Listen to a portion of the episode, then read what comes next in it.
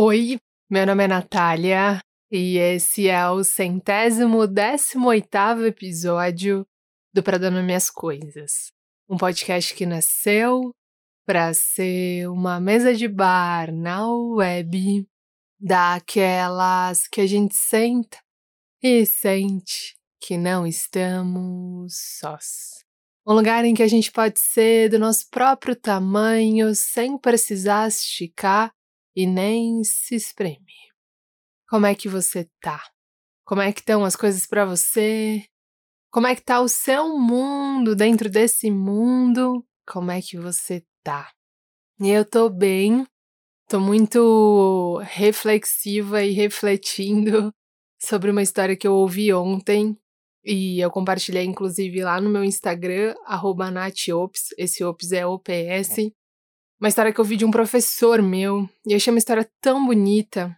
Ele estava contando uma metáfora, ele estava explicando uma outra coisa que não tinha a ver com diretamente com algo sobre a vida, mas eu achei que era uma metáfora tão bonita sobre a vida e, e ele continuou falando e eu parei naquela história. A história de um rei que começou a perceber que todas as vezes que as pessoas vinham para o reinado dele, para o castelo dele, ele não conseguia explicar, ele não conseguia levar as pessoas pelos caminhos certos ali, porque os caminhos eram muitos. Tinham muitos caminhos. E todas as vezes que as pessoas vinham visitar, ele acabava errando o caminho. Ele ia para um lugar quando o lugar que ele queria era outro, e ele se perdia. Então ele pediu para os especialistas da época fazerem um mapa do reinado, porque assim ele não se perderia mais. E ele achou que o mapa era tão útil, funcionava tanto para ele, que ele pediu para que esses mesmos especialistas fizessem um outro mapa, mas dessa vez um mapa do bairro, da localização ali do reinado. E os especialistas fizeram, e aquilo foi tão útil para que as pessoas não se perdessem, que ele acabou pedindo para que esses mesmos especialistas fizessem um mapa do país, para que ninguém ali no país pegasse um caminho quando na verdade deveria pegar outro, e aí os especialistas fizeram esse mapa e esse mapa foi muito útil. Só que aí veio a próxima geração. E aí, quando a próxima geração foi usar esses mapas, eles começaram a ver que tinham várias coisas que estavam ali no mapa que não existiam mais do lado de fora. Então, então tinha um X ali, como a praça do bairro, e aquela praça já não era mais praça. Era prédio, ou era jardim, ou era casa de uma outra pessoa. E aí eles tentando usar o mapa acabavam se perdendo. O mapa levava sempre para um lugar que eles não queriam encontrar, que eles estavam procurando outro. E aí essa geração entendeu que os mapas eles podem até oferecer uma direção, mas não tem como guiar a vida. Porque a vida é sempre tentativa e erro. É sempre uma possibilidade de acerto que pode se realizar ou não. Bonito demais, né? Eu fiquei muito reflexiva sobre isso que é isso, né? Às vezes a gente busca alguns mapas, às vezes a gente busca algumas direções, alguns caminhos já feitos, às vezes a gente busca essas bússolas que já foram usadas, tentando acertar o caminho, e às vezes a gente se depara com essa certeza, né? Que também pode ser questionada, mas de que a vida às vezes é tentativa e erro, de que a gente precisa às vezes guardar os mapas, ou guardar os mapas que foram usados por outras pessoas e fazer o nosso próprio caminho. Porque aquilo que serviu para gerações anteriores, aquilo que deu certo para aquele povo, atendia a necessidade daquele povo, daquele contexto, daquele reinado, daquele bairro, daquele país. Mas a vida muda, as coisas mudam e quando elas mudam, a gente muda também. E aí, às vezes, a gente precisa fazer os nossos próprios mapas. Enfim, hoje eu vou falar sobre vergonha, talvez, sim ou não, não sei. pode se conectar com essa história. Isso é uma coisa curiosa. Às vezes eu falo uma coisa que que tá muito presente para mim no meu corpo naquele momento quando eu vou gravar o episódio, e eu digo, nossa, isso não tem nada a ver com o resto do episódio. E aí quando eu termino de falar o episódio, quando o episódio nasce, quando ele tá pronto ali, eu falo, caramba, isso tem tudo a ver com o que eu falei no começo. é a magia da arte. Mas hoje eu vou falar sobre vergonha, espero que faça sentido para você. Se não fizer, que seja pelo menos uma boa companhia. Boa audição.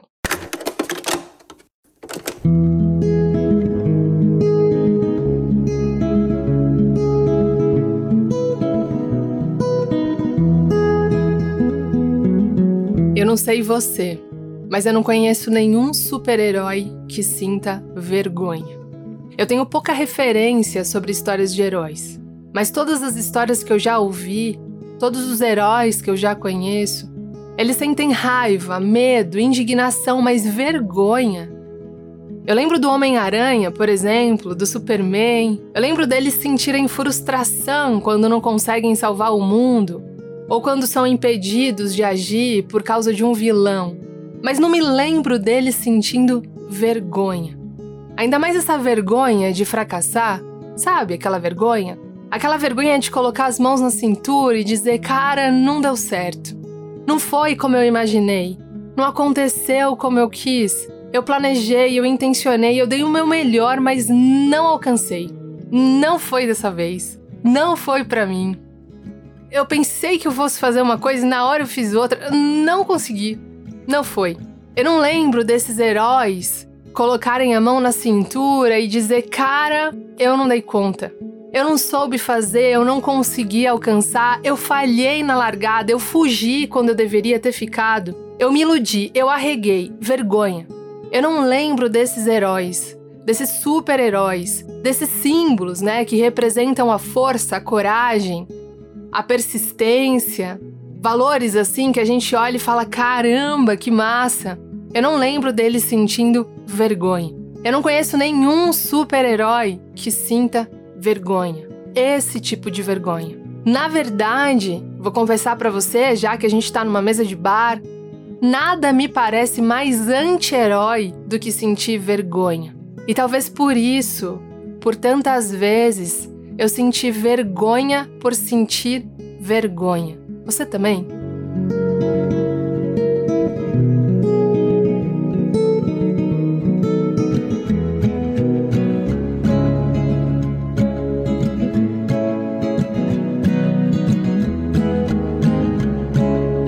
Algumas horas atrás, eu tava a um quarteirão de casa. Eu tava a um quarteirão de casa quando eu vi aquilo. Meia hora antes, eu tava sentada numa mesa de plástico, embaixo de um guarda-sol, tomando açaí. O lugar tava vazio, era pouco mais de meio-dia. Fazia tempo que eu não ia naquele lugar, sabe? Há uns dois anos, mais ou menos, desde quando a pandemia começou. Mas eu tô lendo aquele livro, O Caminho do Artista, Conhece esse livro, Caminho do Artista? É um livro aí que tá bastante famoso e eu decidi ver qual que era a do livro. Eu tô gostando bastante. E nesse livro ela propõe que a gente faça um encontro semanal. Um encontro semanal só com a nossa companhia. E é um livro que tem várias atividades, ela pede para você fazer várias coisas e eu me atraso na maioria delas. Faço só metade de muitas. Mas esse, esse, esse plano, esse projeto que ela propõe de você fazer uma coisa só com você semanalmente e eu não falto. Eu que gosto de gente na mesma proporção, que gosto de ficar sozinha, nessa nesse plano dela, nessa coisa que ela propõe, eu nunca me atraso. Toda semana eu tô lá, fazendo alguma coisa comigo mesma. E essa semana eu decidi que esse seria o meu encontro com o artista. Que esse seria meu plano, a minha saída, que eu ia naquele lugar. E eu tava ali. Eu tava ali, sentada na cadeira, com o sol pegando metade da minha perna e lembrando de todas as vezes que eu sentei naquela mesa, naquele mesmo lugar, naquele cantinho ali que é perto da rua, aquele lugar onde o vento bate e o sol pega metade da minha perna. Eu tava ali sentada, lembrando de todas as vezes que eu sentei naquele mesmo lugar, de todas as minhas fases, de todas as noites que eu passei ali, depois de um plantão difícil, depois de uma peça de teatro, cara, muito boa. Depois de um cara, nunca mais volto naquele lugar. Cara, que lugar cheio, que lugar horrível, nunca mais volto naquele lugar. Depois de um, de um domingo de tédio, depois de eu pensar, cara, eu preciso tomar alguma coisa, fazer alguma coisa que salve esse fim de semana. Depois de um cara, preciso tomar um açaí para comemorar. Eu tava ali, tomada por esses pensamentos. E por isso eu nem percebi as nuvens mudando de cor, mudando de lugar no céu. Eu nem me dei conta, eu nem percebi quando as primeiras gotas de chuva bateram no guarda-sol. Minutos depois, eu ia enfiar o livro na bolsa correndo, tentando fugir da tempestade. Não levaria tempo também para eu passar naquela rua, perto daquela casa, e ver uma coisa que me fez sentir vergonha. Essa vergonha que a gente sente de falhar, de não dar conta, de escolher errado, de não dar certo, de pegar para a esquerda quando a gente deveria ter ido em frente. Essa vergonha de parecer mais com gente do que com super-herói. Não levaria muito tempo para eu passar naquela rua e lembrar de quanto a vergonha, de quanto o medo de sentir vergonha, de quanto a vergonha de sentir vergonha já me paralisou.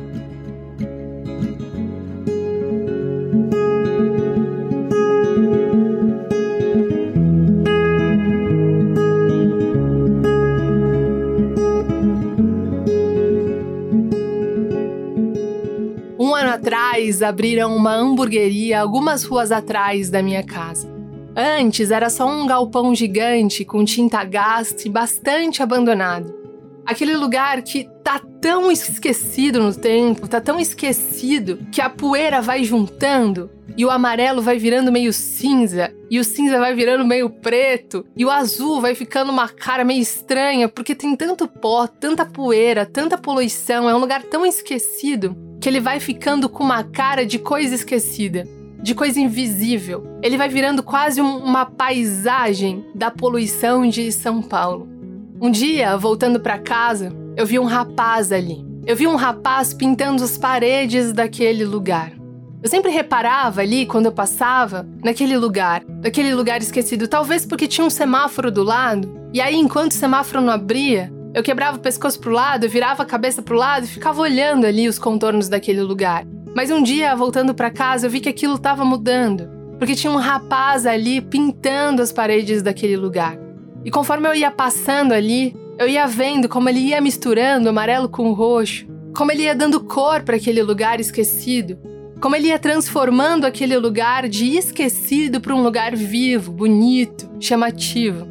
Outro dia, enquanto eu esperava o semáforo abrir, eu olhei para dentro daquele galpão e vi que tinham colocado cadeiras de madeira e uma placa em que dizia: Entregamos por delivery, venha nos conhecer. Quem mora no bairro há muito tempo sabe que esse galpão já foi muita coisa, mas tudo que inventam ali dura pouco tempo. E aí as coisas se desmancham e ficam muito tempo abandonadas para logo depois surgir uma outra coisa que também se desmanche, que fica muito tempo abandonada. Por isso, quando eu vi aquele galpão se transformando numa coisa amarela e roxa, com entregamos e delivery, venha nos conhecer, a primeira coisa que eu pensei foi: cara, acho que não vai dar certo. Acho que isso daí não vai durar. Mas veja, todo dia eu passava por ali. E a primeira vez que eu vi a hamburgueria com gente lá dentro, eu senti um espanto. Logo depois, senti uma incredulidade sobre aquele futuro. Afinal de contas, você pode conseguir movimento num dia, mas será que você vai conseguir movimento sempre? Mas passado alguns meses, eu comecei a sentir uma satisfação, uma alegria, uma, um, um alívio quase por ver que aquela hamburgueria estava cheia, cheia a cada dia.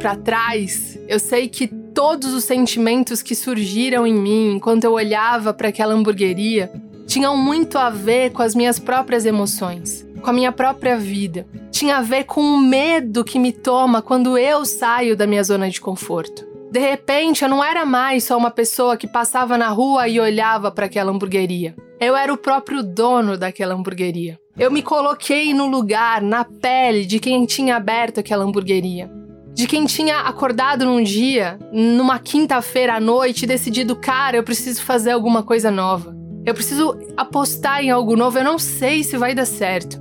Eu não faço ideia se vai dar certo. Inclusive, já não deu muito certo um monte de coisa que tinha ali, mas eu preciso tentar. De repente, eu não era mais só a pessoa que passava por ali, eu era a pessoa que tinha inventado aquilo ali. E toda vez que eu passava ali na frente da hamburgueria, cara, me dava um alívio quando eu via gente lá dentro. Porque ali, quando eu via a gente lá dentro, quando eu via as pessoas frequentando ali, De algum modo, eu pensava que apostar em algo novo, eu sentia que apostar em algo novo podia oferecer uma nova rota, um novo horizonte, uma nova paisagem. Quando alguém se arrisca em algo novo, essa pessoa está dizendo pra gente que fazer as coisas de um modo diferente é uma possibilidade. Que a gente pode tentar um outro caminho. Mas assumir isso é assumir também a incerteza desse resultado. E isso certamente assusta. Nas vezes seguintes que eu passei por ali, eu passei a sentir uma satisfação, uma alegriazinha, assim, discreta, que dizia: às vezes a gente tenta algo novo e esse novo dá muito certo. Naquele momento eu passei a torcer por aquela hamburgueria.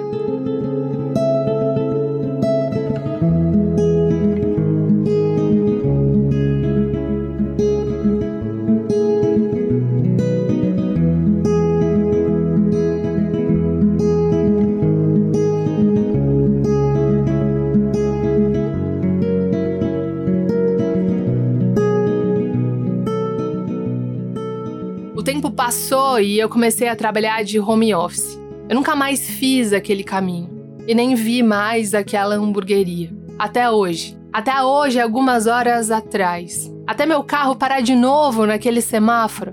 Até eu virar o rosto para o lado e ver que o roxo e o amarelo tinham sumido, junto com o um movimento lá dentro. Na frente da loja tinha uma placa escrito: Passo o ponto. E antes que eu pudesse racionalizar, antes que eu pudesse entender, antes que eu pudesse transformar em palavras, eu senti uma profunda vergonha. Vergonha do fracasso.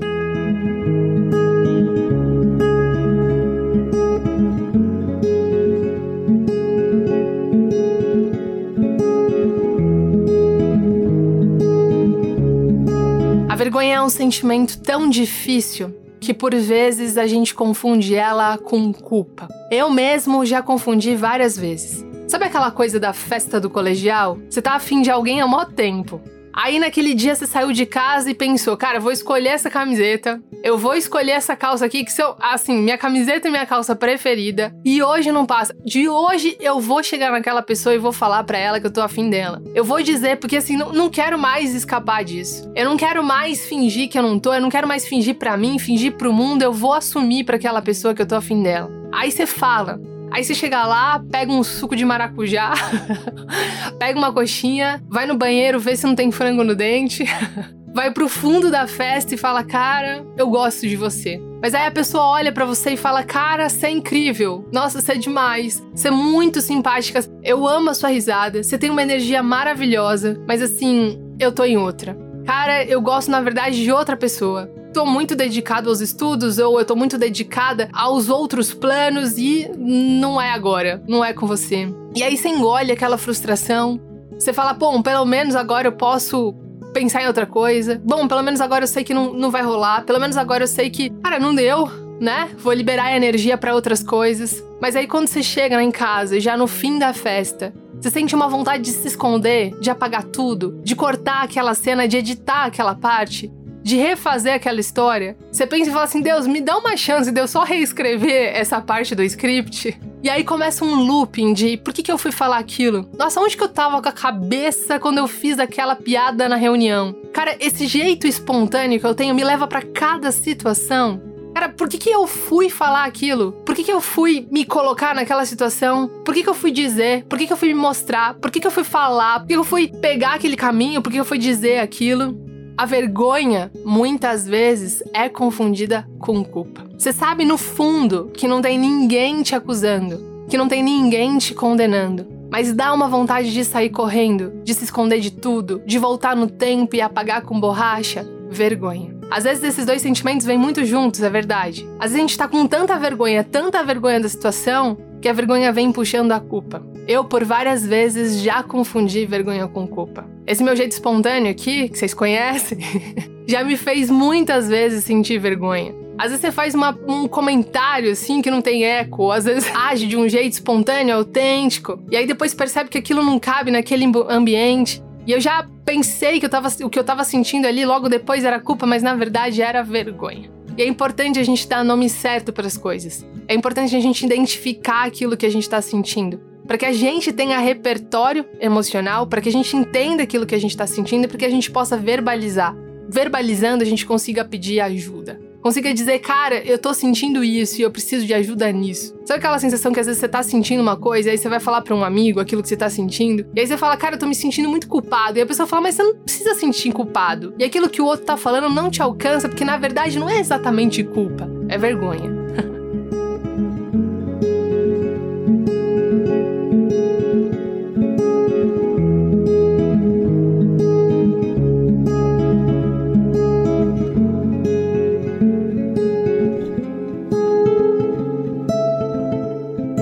Não sei você, mas uma das coisas que eu mais temi por muito tempo era o fracasso.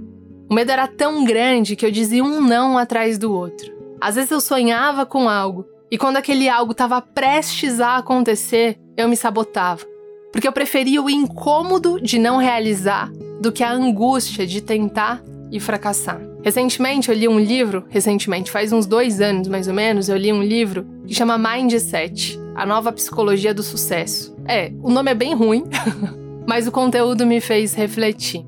Ele separa as pessoas, a grosso modo, em dois grupos: as que têm mente fixa e as que têm mente de crescimento. As que têm mente fixa são aquelas que acreditam que talento é um dom e, portanto, você nasce com ele. Não é algo que você aprende, não é algo que você desenvolve, não é algo que você hum, treina, não é uma habilidade que você constrói, é algo que você nasce com ele. É algo que é dado a você. É algo que alguém olhou ali de cima e falou: "Olha, você vai receber isso daqui".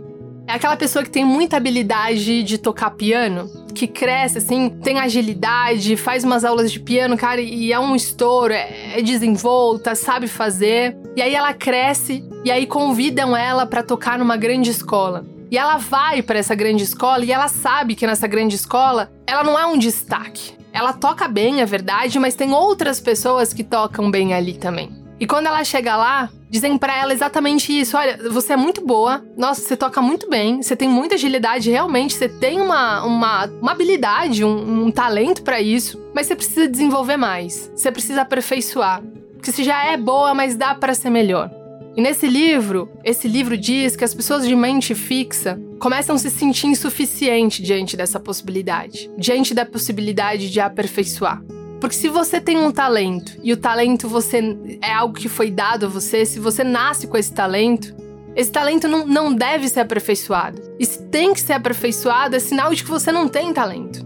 Porque as pessoas de, de mente fixa, de acordo com esse livro, elas acreditam que o talento é algo dado, não algo treinável, não algo aperfeiçoável, não algo praticável. Então, diante dessa possibilidade que ela tem que treinar, que ela tem que aperfeiçoar, ela começa a se sentir insuficiente. Porque o talento dela não dá conta desse novo desafio. Na mente de crescimento, não.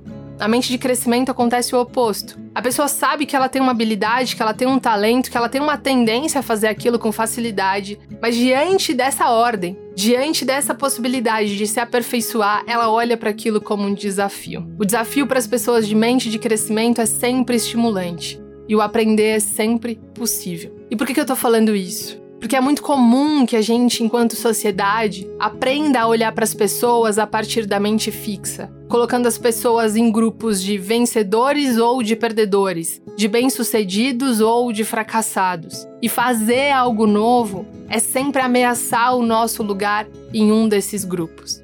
Eu tô dizendo tudo isso porque quando eu me transportei para a pele do dono, do dono da hamburgueria, e quando eu passei lá na frente vi que o negócio não tinha dado certo, que ele estava passando ponto, eu senti vergonha, vergonha do fracasso. E isso tem muito a ver com a mente fixa. E isso tem muito a ver com a ideia de que fracassar tem a ver com a ideia de que você não é suficiente. Fracassar tem a ver com a ideia de que você não conseguiu fazer aquilo dar certo.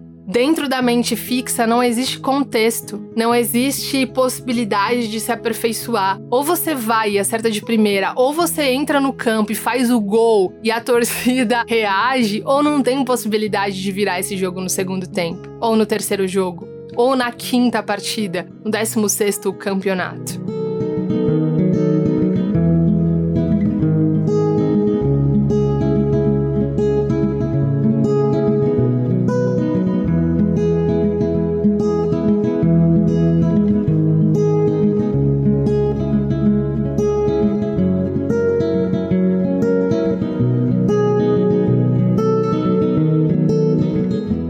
Dizendo isso porque é muito comum que a gente, enquanto sociedade, aprenda a olhar para as pessoas a partir da mente fixa, colocando todo mundo em dois grupos: os grupos dos vencedores e o grupo dos perdedores, dos bem-sucedidos ou dos fracassados. E isso gera em nós, de modo geral, um medo, um medo de fazer algo novo e de ser empurrado para o grupo dos fracassados.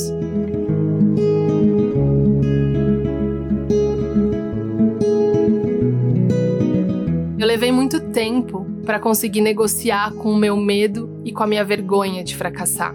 Digo negociar porque não é algo que eu superei completamente. Não importa quantos anos eu tenha, 7, 30 ou 63. Sonhar com algo novo, apostar em algo e depois colocar as mãos na cintura e dizer: cara, não deu certo, não foi como eu imaginei, não aconteceu como eu quis. É duro e dá vergonha. E com a vergonha a gente tem vontade de se esconder. Não é as nossas histórias de fracasso que a gente gosta de repetir e contar de novo na mesa do bar. Não são elas também que lotam as salas de cinema. Quando a gente está perto de dar um passo importante, a gente quer ouvir a trajetória de quem chegou lá, de quem deu certo, de quem abriu a hamburgueria e um ano depois estava ganhando prêmio. A gente não quer ouvir quem fracassou, porque quem fracassou lembra a gente dos nossos possíveis fracassos, trazem à tona a nossa vergonha.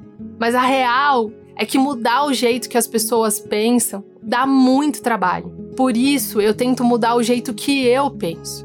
Por isso eu tenho tentado mudar o jeito que eu penso. Depois que eu passei por aquela hamburgueria, depois que eu passei por aquela hamburgueria e senti essa vergonha, essa vergonha que é construída socialmente, né? Essa vergonha que é construída nessa sociedade que louva o sucesso, que louva o sucesso como se ele fosse só uma questão de esforço, cara. As pessoas que fazem sucesso, o resumo delas é porque elas fizeram muito esforço. Não tem contexto, não tem sorte, não tem privilégio. Não, é só esforço. E quem fracassou também é porque não se esforçou.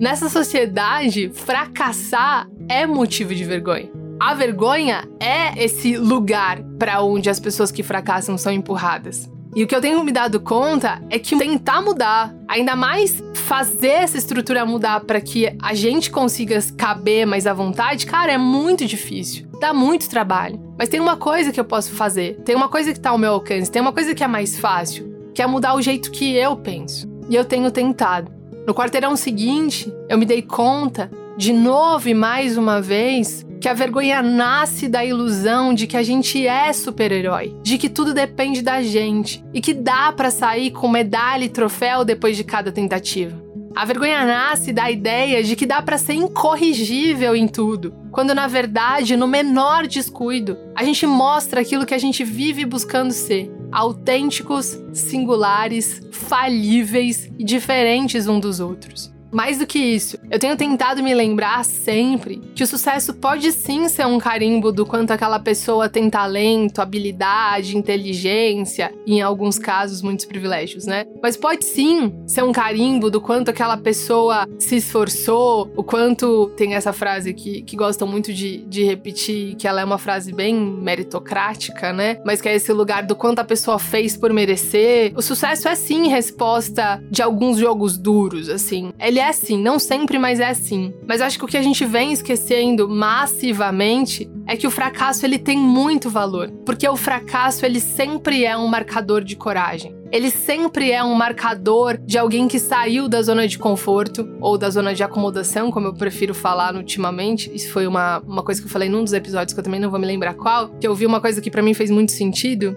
que é a gente fala muito sobre sair da zona de conforto, mas tudo que a gente faz na vida é para ficar confortável. Tudo que a gente faz na vida, de mudar de emprego, comprar uma cadeira nova, de, sei lá, trocar o carro por bicicleta ou bicicleta por carro, tudo é para ficar confortável. O que deveria nos incomodar é a zona de acomodação. Aquilo que tá muito ruim, mas eu continuo porque eu tô acomodado, né? Porque aquilo é conhecido.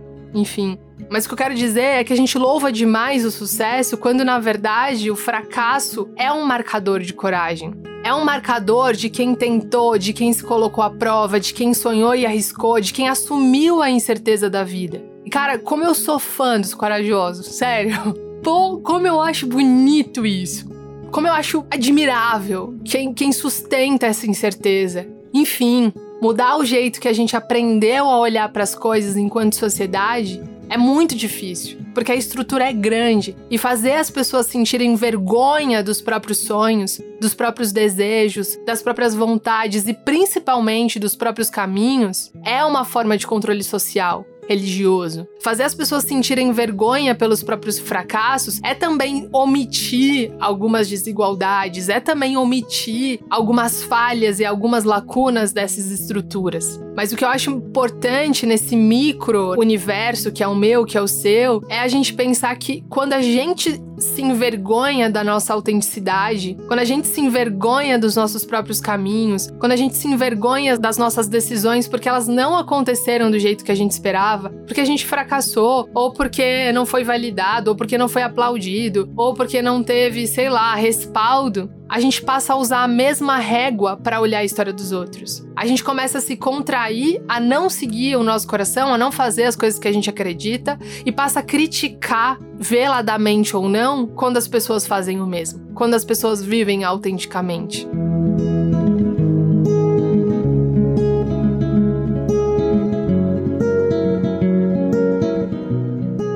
Por isso, eu repito, Mudar o jeito que a gente aprendeu a olhar para as coisas enquanto sociedade é muito difícil. Porque a estrutura é grande, mas eu e você somos parte dessa sociedade. E se a gente conseguir acolher e olhar com mais carinho para as nossas vergonhas, sabendo que elas não vão desaparecer, porque elas fazem parte do rol enorme de sentimentos humanos, e às vezes vai ser mais fácil e às vezes vai ser mais difícil. Às vezes a gente vai passar a régua de primeira, às vezes vai levar tempo.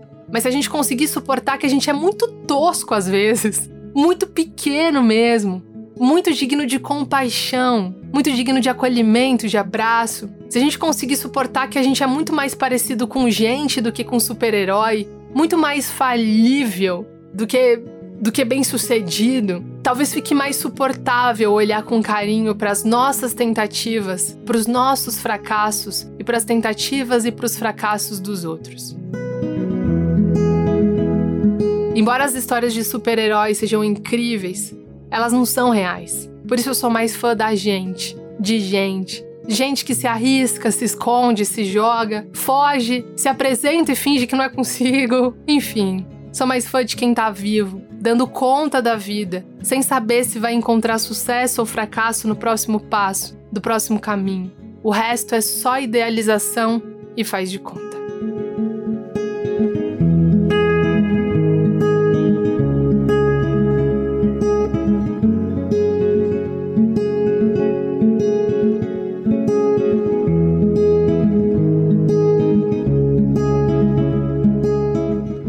gente.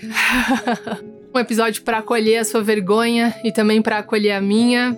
Não sei, falei dono da hamburgueria, né? Mas talvez seja dona também. É que eu vi um rapaz mesmo pintando à frente, imaginei que fosse o próprio dono pintando a hamburgueria. Não sei se ele senta aqui com a gente, de repente, quem sabe, né? Se senta, mas queria muito se sentar, agradecer pela oportunidade de aprendizado, de rever isso, né? É muito interessante, assim, percebi com curiosidade e encantamento, assim, quando me projetei para aquele dono. Comecei a sentir a alegria daquilo enchendo. E quando vi que não tinha dado certo, senti vergonha do fracasso em vez de orgulho da tentativa. E quantas vezes eu fiz isso na minha vida, né? Vezes que eu, cara, reuni coragem, assim, do, do intestino, assim, sabe?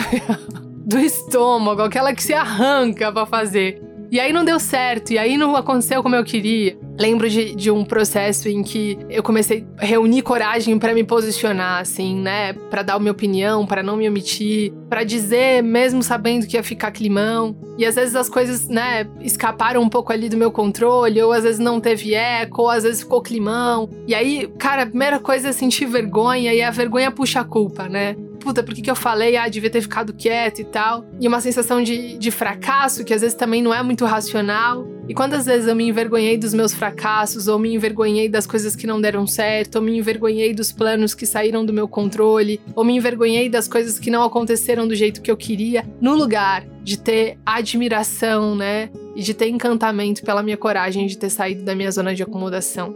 Isso é uma coisa que eu falo muito pros meus amigos quando eles vêm me falar, ai, cara, mas e se não der certo? E isso é um mantra que eu sigo pra minha vida. Eu sempre digo para mim mesma, né? Se não der certo, pelo menos eu vou liberar espaço na lista das coisas que eu quero realizar. Se não der certo, se der tudo errado, se não acontecer, pelo menos isso não vai ser um e se na minha vida. Pelo menos isso não vai ser aquilo que eu vou falar, ah, puta, mas se eu tivesse feito? Não, cara, eu fiz. Claro que com responsabilidade, claro que com, com reflexão. Isso não é um convite para que você seja impulsivo, impulsiva. De modo geral, eu não ajo com impulsividade na minha vida, eu reflito sempre. Acho que medir as consequências das coisas que a gente faz, não ser inconsequente é um valor, mas estou falando das coisas que a gente sabe que tem importância pra gente. Que tem importância hoje, que vão ter amanhã e que tiveram ontem e que a gente fica adiando. E se não der certo? Se não der certo, pelo menos eu liberei espaço na minha lista de CIS e agora eu posso sonhar com outras coisas, novos sonhos.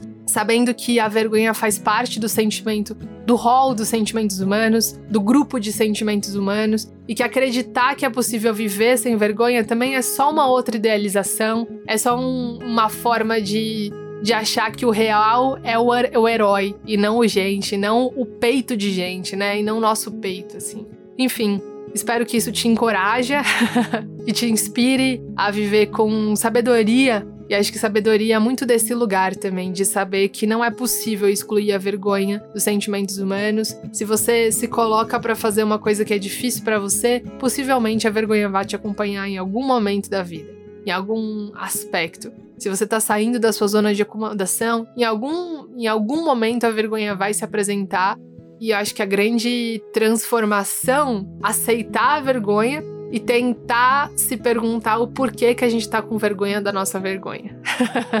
se a vergonha é um sentimento tão comum.